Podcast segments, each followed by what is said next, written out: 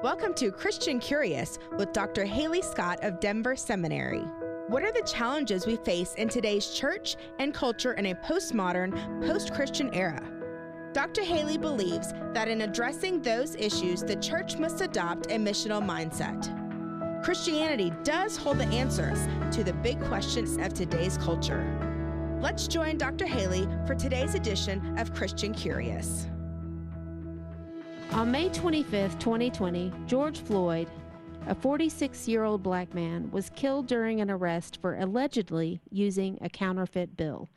Derek Chauvin, a white police officer, knelt on Floyd's neck for nearly 10 minutes, despite initial pleas from Floyd that he could not breathe. The officer's knee remained on Floyd's neck for 3 minutes and 46 seconds after Floyd fell unconscious. His death led to more than 2,000 demonstrations and protests in cities across America. This is Christian Curious with Dr. Halee. The protests stoked by the death of George Floyd are the most recent chapter in a long history of blacks advocating for equal treatment under the law. The first recorded revolt occurred in 1663 in Gloucester, Virginia, when black slaves in white with black slaves and white indentured servants. The first all black revolt occurred in Virginia in 1687, 57 years after the first slaves were imported to Virginia. In 1832, French aristocrat Alexis de Tocqueville came to America to study America in its infancy. He believed that by observing the nation in its infancy would help Europeans understand the country and its possible future. Of slaves and white Europeans, he wrote, I do not imagine that white and black races will ever live in any country on equal footing, but I believe the difficulty will be greater in the United States than elsewhere. Joining me again today is Dr. Douglas Groothuis, professor of philosophy at Denver Seminary. Dr. Groothuis received a PhD and a BS from the University of Oregon and an MA in philosophy from the University of Wisconsin Madison. Welcome back to Christian Curious, Dr. Groothuis. Thank you for having me, Halee. Dr. Groothuis, I watched the video of the death of George Floyd. I didn't want to, as it's deeply unsettling and it's heartbreaking, but I made myself because I wanted to honor and acknowledge the wrong that was done to him. And, and as in every case that comes to light regarding the clashes between blacks and police officers, some have dis- dismissed this instance, or even worse, they've justified it. Why do you think people tend to dismiss or turn a blind eye to the injustice that blacks face in America? Well, it's always easier to avoid a problem and pretend it's not there than to face it. And I think in this case, people may feel uh, powerless. Some do. That, well, what can we do? Right. And there's so many. There are so many different responses. The first response is to try to really get to the bottom of what is happening in America with respect to race. And you can see a video that's horrific and triggers outrage around the country, even around the world, because it becomes a symbol, an emblem. You think of a, a white police officer with his knee on the neck of a black man killing him. And there's nothing more pictorially profound than that to indicate racial problems in the United States. But we need to ask questions because Christians should be concerned about justice and love. And so, uh, what exactly is the situation with police and how they treat racial minorities? Is this something that is just uh, an epidemic of abuse? Is it here and there? And in light of how bad it is, and there are injustices, then what's the proper response to it? So it's very easy to be incensed by an image, and it's an image of something that really happened. It's another thing to do the hard work of asking about the status of policing in the United States with respect to racial minorities. And it's very easy to simply be outraged. We live in an outrage culture. Right. And absolutely. then to, you know, join a movement and adopt slogans and then demand that everybody adopt the same slogans that you do. But the work of, of real love and justice is tougher than that. Well, you know, I have uh, read before and I have pondered for a long time that in um, like medieval times, all the way up until the uh, the Enlightenment, the authority and truth was located and embodied in the church, in God, in religion, in whatever religion that might be. And then, whenever um, the Enlightenment happened, beginning with the philosophes in France, uh, people like Voltaire, um, the truth became based in science until about the time of World War II, when people said, oh, well, science didn't lead to this utopia that it promised. It ended here, which led us into an era of postmodernism. And now experts are saying we live in post postmodernism where there is no truth, but um, truth may be truth. One author argued that truth is actually oriented and centered in what he ca- what he called the mob and what he called groups of people that that actively you know go for a single thing and so whenever we're looking at these protests and we look at this one image and we have that that visceral reaction to the image you know are we necessarily grounding our reactions in truth truth or the the truth of the crowd or the the re, the emotions of the crowd, I should say. What is truth, and then what statements are true and what statements are false, and then how ought we respond to it? And uh, the postmodern approach, and I guess post postmodern approach, is that there is no objective truth out there. The truth is a matter of perception and opinion, and getting to the bottom of the matter and finding out what the facts are on the ground is not as important as outrage and protest. But if your social action is not based on reality, then you can't expect it to be virtuous. You can't expect it to ameliorate problems at all. And discerning truth is a deliberative process that requires a cool head and a warm heart and some time to study, and then to have the courage of your convictions to act out what in fact is the case. And uh, Americans, especially today, tend to be extremely impatient. There was a protest in Denver, where I live most of the time, where some people stormed into a, a meeting. I think it was a city council meeting or something like that. And one woman just grabbed the microphone and said, you're not doing enough, you're not doing enough, you're not doing enough. And unless you do, we're going to tear everything down. Well, that's the spirit of 1789. That's the spirit of the French Revolution mm-hmm. and of the terror. That's not the spirit of 1776, which is to reform and to be a responsible citizen and to use the agencies and methods of the civil government to bring lasting change. Uh, I see a lot of nihilism, actually, in these protests. It's about destruction and demands, and uh, violence speaks louder than words. But that's not the basis of reform, and that doesn't help African Americans. So why do you that think doesn't help white Americans? Why do you think they're nihilistic?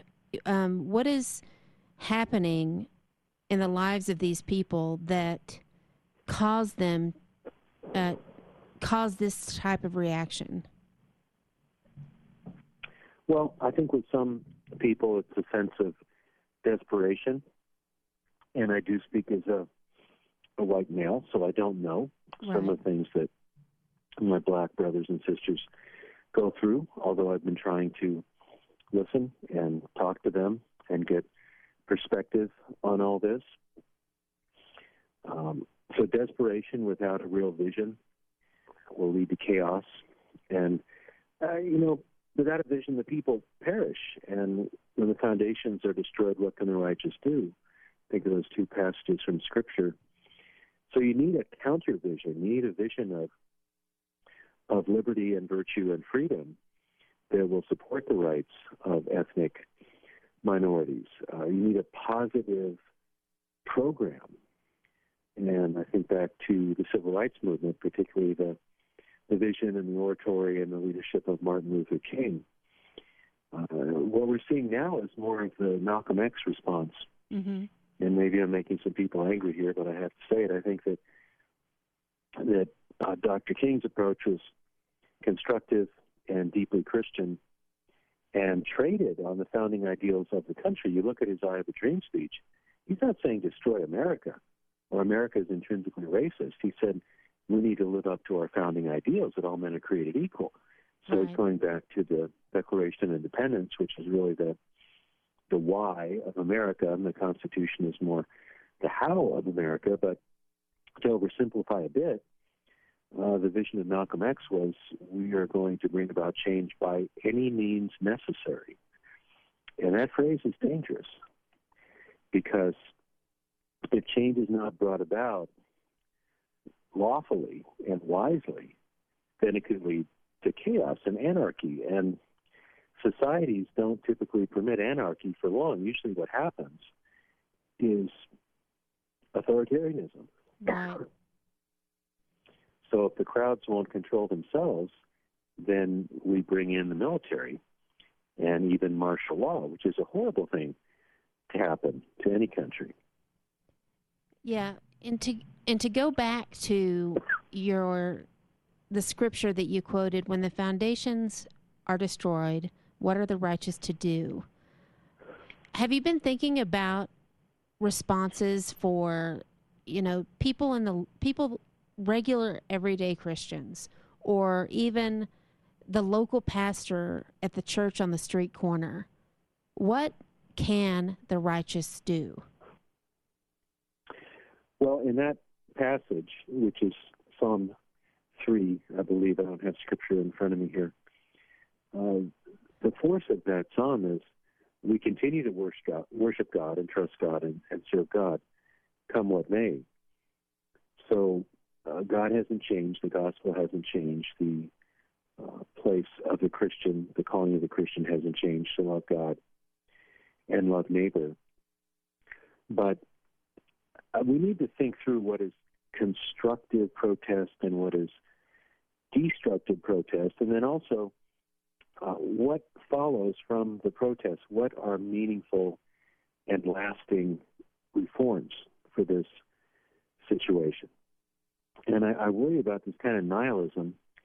And I remember uh, back in the days of the counterculture, I'm not quite old enough to have really uh, been a hippie or been a draft resistor or anything like that, or a protester of the Vietnam War.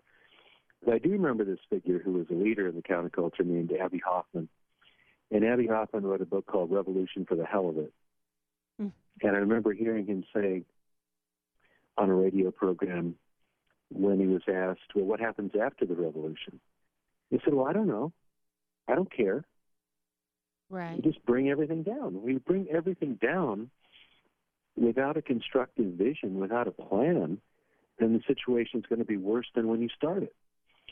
So, looking at our situation, I think some good ideas have been put out there. You have uh, Senator Tim Scott, who had a, um, what I take to be an excellent bill in terms of police using more body cameras and being trained in de-escalation methods and so on. And sadly, his bill was defeated, but it seemed to be on the right track. So I think there needs to be a legal reform, and there needs to be personal repentance where repentance is needful. Yes. Now, notice I said that carefully because simply having white people take a knee uh, is certainly a visual sign, and people may be very sincere about wanting to support and help and encourage their black brothers and sisters. But it has to be a lot more than that. And actually, I'm a little suspect of that because um, repentance, you know, there's such a thing as national repentance and standing with your, your nation uh, as a whole. But I think we need to be really careful with the kind of collective white guilt that that all whites are somehow equally guilty of racism, and that just destroys individual responsibility and individual reform. I think everyone, you know, red and yellow, black and white, has to look at their own lives and say, have I treated my neighbor uh, red and yellow, black and white as a creature made in God's image? Have I mistreated people? Have I indulged racial stereotypes? But simply to take a knee and feel guilty because you're white, I don't find that to be very helpful. And so, if you have a revolution and you don't have anything to replace what you're destroying, then you're going mm-hmm. to have an author- authoritarian society. Yeah, indeed. And we need people, we need some kind of uh, national leader who can rally Americans of all kinds, of all stripes, races, ethnicities, economic classes, if you want to use that term, to a common vision. And I think uh, our greatest president to do that was Abraham Lincoln. And it's so absurd. Even even statues of Abraham Lincoln have been defaced and destroyed. And I, people are just not doing their homework here. How about basic American history, basic civics, the man who signed the Emancipation Proclamation, mm-hmm. and so on. But uh, we need a, a Daniel in the White House. We need leaders who can rally our country according to the, the greatness that we have, not perfection. And that's something to pray about. I know I've talked with Os Guinness, and he, the great social critic, he said that he and his wife pray daily for some kind of a leader like a Lincoln who can look at the divisions and the chaos and fear and somehow uh, put the English language to work according to these lofty ideals that we have. I think of uh, Churchill uh, using the English language uh, to inspire and motivate uh, Britain in the war effort. Uh, we don't we don't have anybody like that right now. No, we have no so one to cast a vision. And that no, that's what so. uh, Churchill did so well is in the face of impossible odds, he cast a vision for the people. Right. Right. Um, you know, I am such a de Tocqueville geek, and you know, I really have been amazed by the the prophecies that that have come to pass in the 150 years since he wrote democracy in America. But he's not the only person that have voiced concerns about relations between blacks and whites. You know, W.E. Du Bois, um, a black author, has has also has echoed these same sentiments. And so, what do you think it would take for blacks and the descendants of the white Europeans to live on equal footing here in America? What would be the logical first steps? I know that's a huge question, but right. I mean, you could spend right. like years answering that question. Mm-hmm. But what do you think? I mean, what is something that like the average person, you know, listening to this program, what are, what are some first steps that they can do to to start changing the relations between blacks and whites? Mm-hmm something very practical that I've been doing recently, and I want to continue to do that as a white male, is talk to my African American friends from various perspectives and simply ask them, what do you think about what's going on? What has been your interaction with police? And just listen. Yeah. Just listen to what people have to say. That's a necessary first step and then I think also do some research. what is the situation nationally with police and with racial minorities? And instead of bandying about these draconian slogans like defund the police or abolish the police, we have to say, how can we reform policing? Uh, mm-hmm. You can't abolish it. it's a fallen world. People will wrongly use force against each other, and we need a structure of law and people in authority who can enforce that law. Now, they're accountable to God. We're all accountable to God. And we're not talking about a police state, but we're talking about policing according to uh, a just standard. And there will be uh, bad apples, and there'll be systems also that are, are rigged, that are not fair. But good night. We've come a long way since 1960.